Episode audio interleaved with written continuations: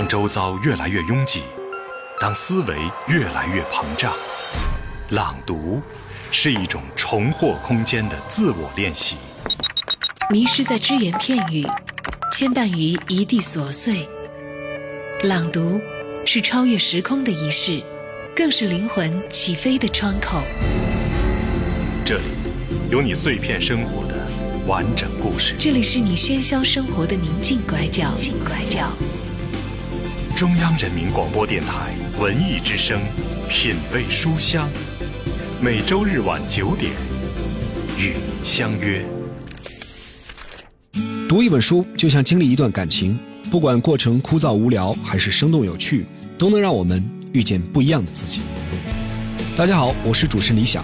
周日晚上二十一点，我和主持人戴戴一起在文艺之声品味书香周日特别呈现。朗读者中，带你朗读邱薇的新作《男人相对论》。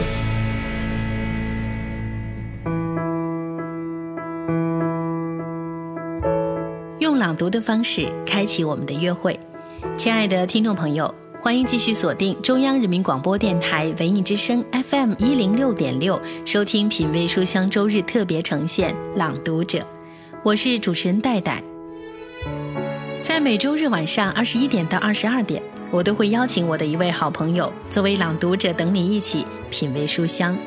今天我邀请到的这位好朋友，在电视屏幕的各类娱乐节目当中，大家经常会看到他，他就是主持人李想。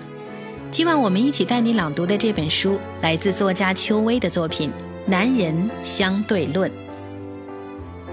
在感情的世界中，每个人都是摸爬滚打的探索者。我们纠结于拥有和失去，又探究着真爱和欲望，哪一个都避不开痛苦和伤害，又免不了被欢愉激起渴望。今晚我们朗读的这本邱薇新作《男人相对论》，三个故事，讲男人、女人以及男人和女人。故事中出现的所有饮食男女，都在感情世界里真实的挣扎过，如同你我一样。我是戴戴，开启今晚的朗读之旅。有请今晚的朗读者，主持人李想。大家好，我是今晚的朗读者李想。今晚我为您朗读邱薇的作品《男人相对论》。令马先生难以忘怀的那位上海女人，名字叫朱莉。他们遇见的那天，初秋，在台北。那时候，马先生才刚大学毕业不久。有一天，从实习的公司出来，到 Seven Eleven 买了点零食当晚餐。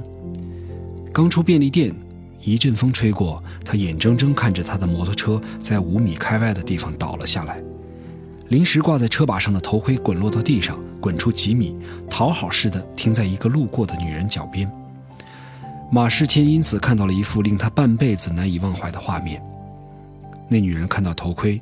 停下脚步，款款地弯下腰把它捡起来，又款款地向前走了两步，伸手把头盔递回给年轻的马先生。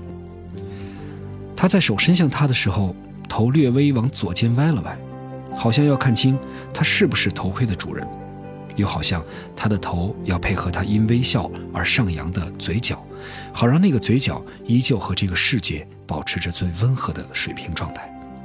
从一个女人在公共场合如何捡拾地上遗落的物品，能看出这个女人的基本教养。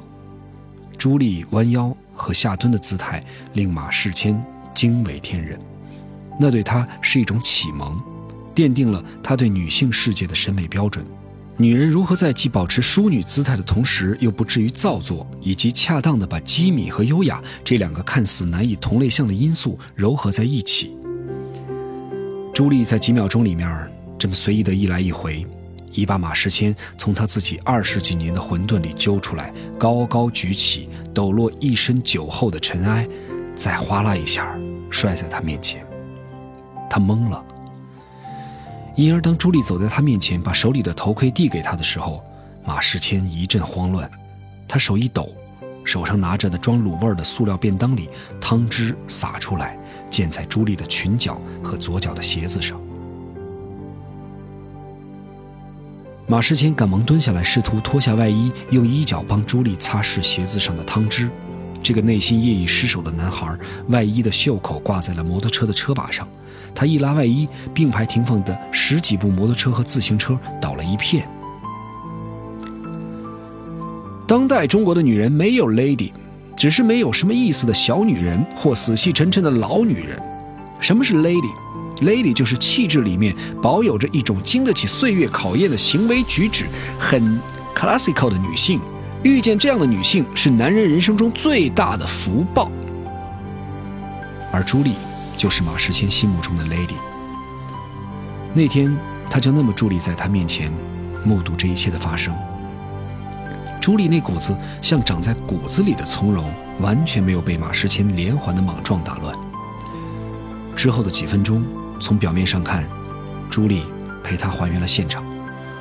然而在他心里，朱莉穿透了他全部青春，占领了爱的高地。他完全不知道，一个女人的从容原来可以这么美。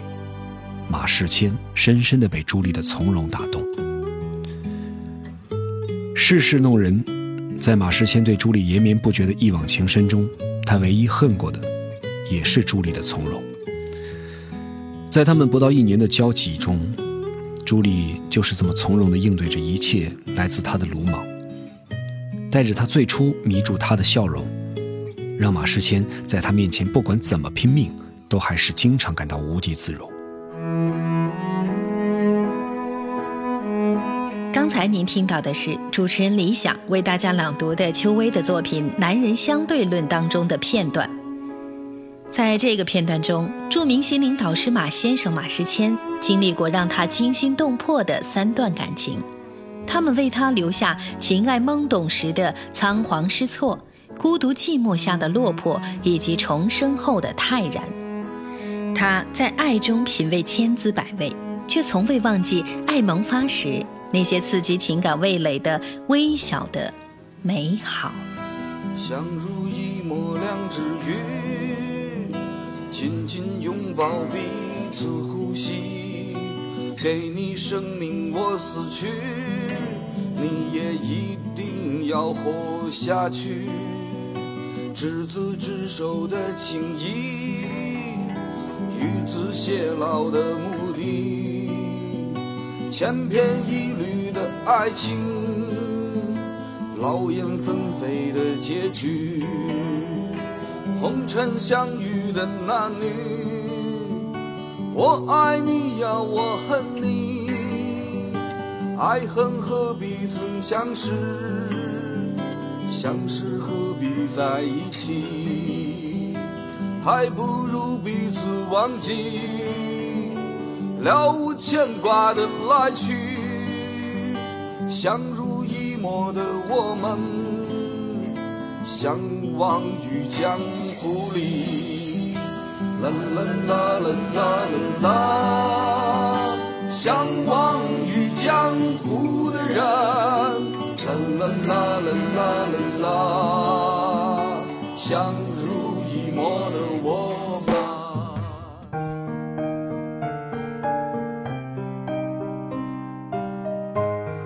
您正在收听到的是中央人民广播电台文艺之声正在播出的《品味书香》周日特别呈现《朗读者》，我是主持人戴戴。今晚我邀请到的是主持人李想，和我一起带你朗读邱薇的作品《男人相对论》。欢迎各位的继续收听。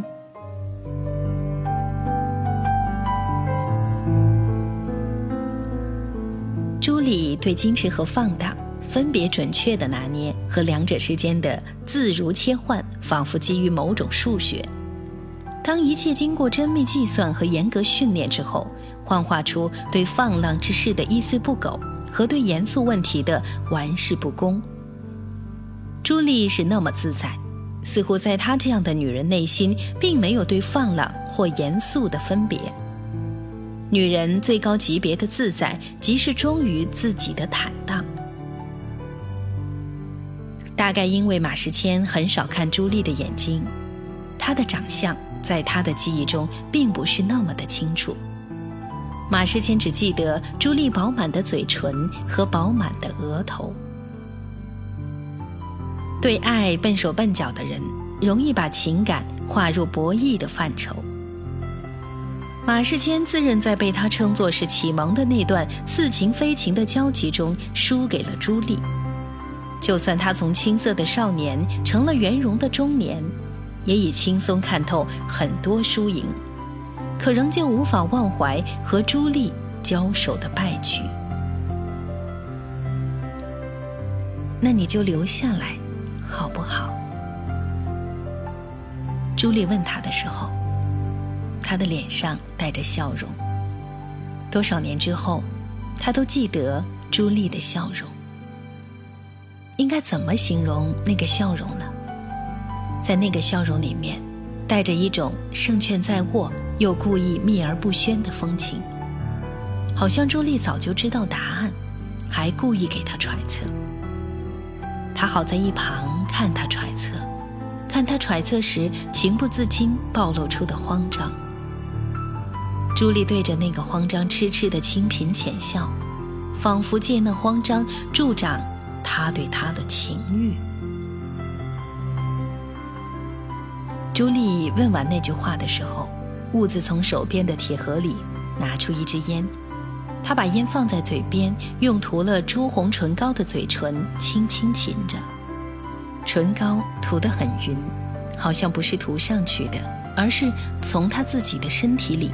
生出来的，因经历了一路用力的生长，才红得如此彻底。又依循有生必有息的缘故，透出即将要盛极而衰的落寞。那红要挣脱他似的印在他的唇上，聚成一个焦点，让马世谦的神魂无法移转地聚焦在他的唇上。他必须用尽力气，才不至于随时被他吸附吞噬。朱莉自己故意无视这些，他只是专注地微微低了头，眉间蹙在一起，专注地擦亮一根火柴，点燃那支烟，然后他深吸了一口。他吸那支烟的时候，他的朱红的嘴唇上皱起几条细微的褶子，写实一般记录出才下眉头却上心头的那么一个微妙的瞬间。马世谦的心跳被朱莉嘴唇的动态奴役着，他看着他们皱起，再松开，周而复始。每次重复之间有几秒静态的停顿，好像朱莉忽然就对这个世界反悔了似的。过往一切有关时光的诺言瞬间成了谎言。马世谦在那个停顿，惶恐的想哭。kitchen.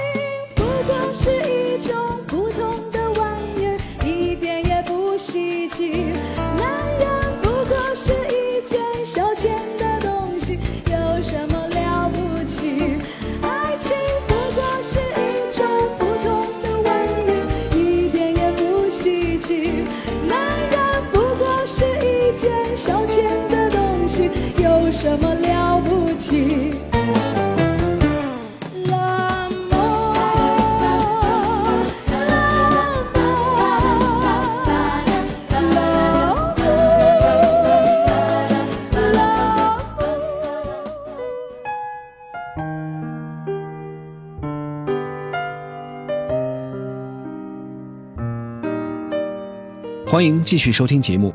大家好，我是今晚的朗读者李想。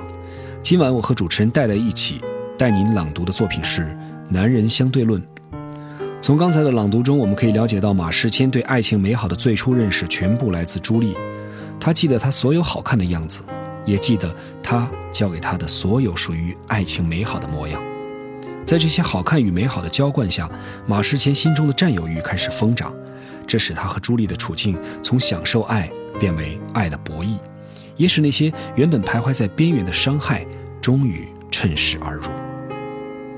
马先生教人原谅，他让人群在他煽动的原谅中心潮澎湃，而马先生自己并不着急着要原谅。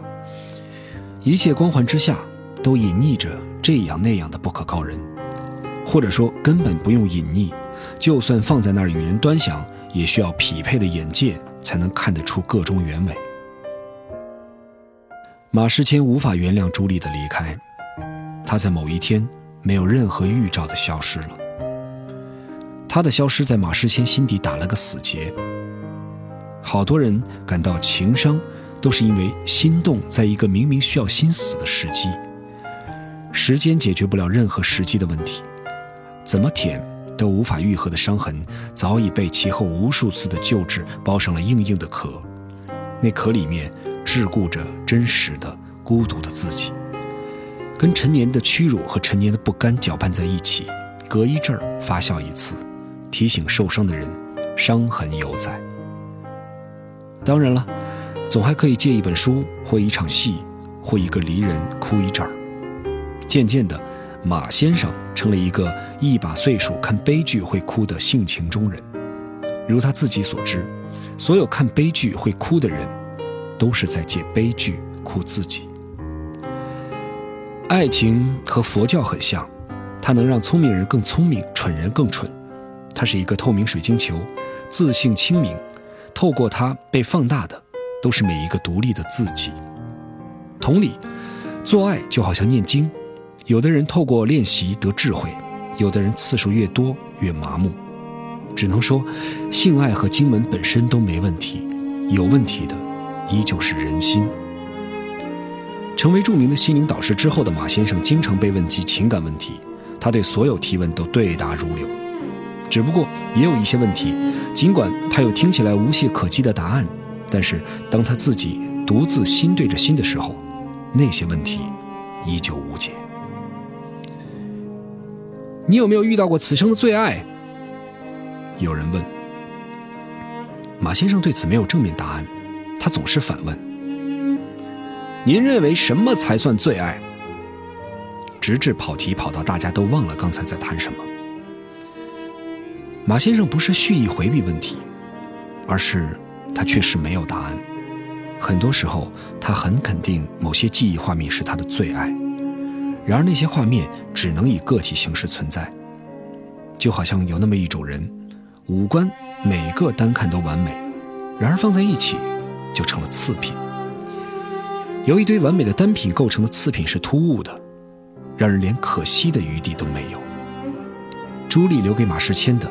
就是一件件无序散落的完美单品。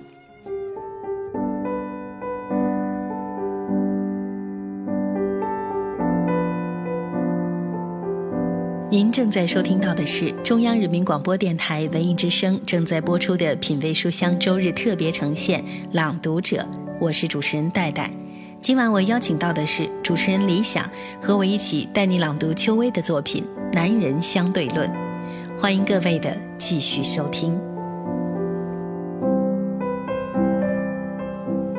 爱的幻想，是朱莉留给马世谦的最好礼物和最深的伤害。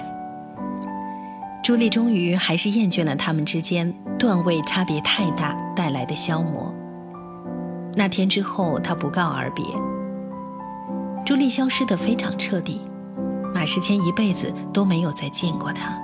甚至即使到了之后网络发达的年代，马世谦也没有经由任何平台上找到过任何关于朱莉的蛛丝马迹。仿佛他跟朱莉在一起的那一年只是一场梦。他反复的口不择言，闹钟似的叫醒了两个沉睡于游戏的梦中人。马世谦对那天的许多细节都念念难忘。之后很多年，每当到了吃螃蟹的季节，他心底被朱莉盖了丝印的伤口，就开始细细发作，化成悲伤和心酸，浓淡总相宜的穿梭于他的平常岁月。有多少次，马世谦幻想着自己成功在盛年，而朱莉年老色衰。最好是已经被丈夫抛弃，成为孤家寡人。他们必然像玛格丽特·杜拉斯的情人中开场一样见面，不同的是，主动找上门来的是朱莉。在那个幻想中，朱莉仰慕他的成功，怀念他的雄武，恳请他的原谅，祈求他的复合。这个幻想终于没能实现。因为没能实现，在马世谦的记忆中，朱莉始终是传奇。女人不会因为性感而成为男人的传奇，女人会因为决绝成为男人的传奇。永远不要因为年轻时候的情伤而后悔，无论你在那里经历了多少快感，亦或多少耻感，无论你是蠢得很热烈，还是聪明得很寂寞，记得，但凡发生的，就是应该发生的；但凡经历的，只要当时甘愿，就是好的。对于和朱莉被染上传奇色彩的这一段，马先生如是说。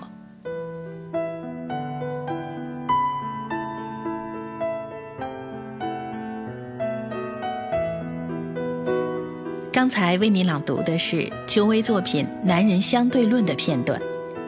在粉丝眼中，马先生通晓情感世界的法则，是让人获得救赎的心灵导师，却没有人能窥见他用泰然和了然遮盖起情感伤痕，而那些未包装的痛，才是情感世界真实的奥义。这或许也是很多人听了那么多道理。却依然无法在情感世界中获得绝对周全的原因。一个人不亲身经历一次爱的痛，即便道听途说多少属于爱的法则，都无法抵达爱情的奥义。更何况，就算是通过亲身经历掌握了诸多爱的道理，我们还是会一而再的犯错失去。即便像马先生这样的大彻大悟者，也不过是情爱世界的十色男女之一。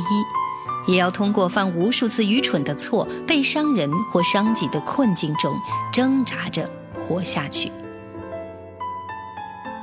爱对每个人都是公平的，没有永恒的王者和败将，也没有绝对的幸福和痛苦。我们羡慕的幸福者背后，也有不为人知的努力和屈辱；我们渴望获得的从容笃定，也由仓皇失措成长而来。那是每个人必须要经历遭的折磨。由此看来，感情的世界里，既没有什么可以直接拿来的法则，也没有一劳永逸的道理。唯一有用的，就是不要后悔，心甘情愿。只要爱的当下是心甘情愿，那就没有什么是非黑白，回忆的面目也就不必那么可憎。不恨，是我们对自己付出过的时间、心智和情感，最好的不辜负。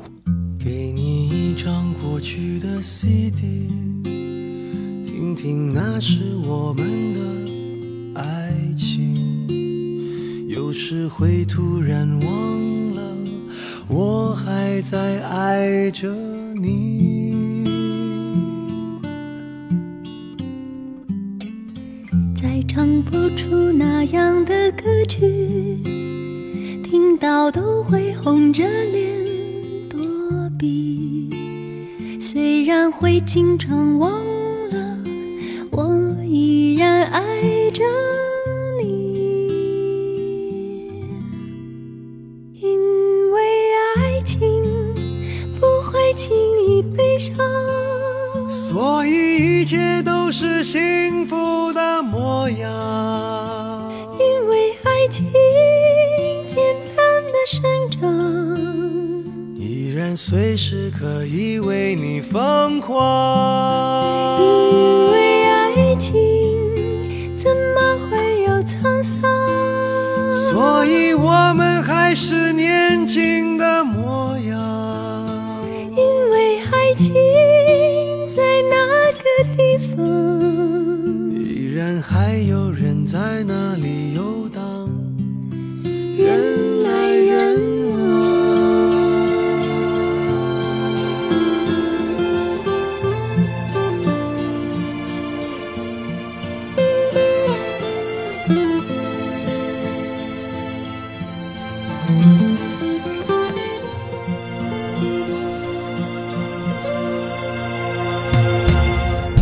唱不出那样的歌曲听到都会红着脸躲避，虽然会经常忘了，我依然爱着。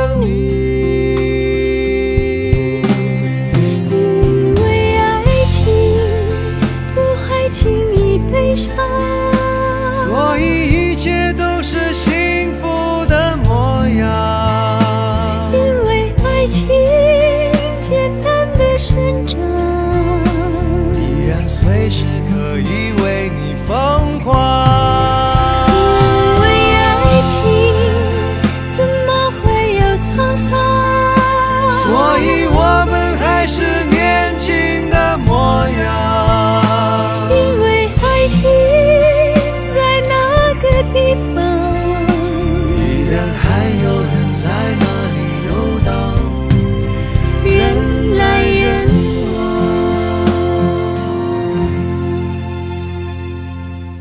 给你一张过去的 CD，听听那是我们的爱情。有时会突然忘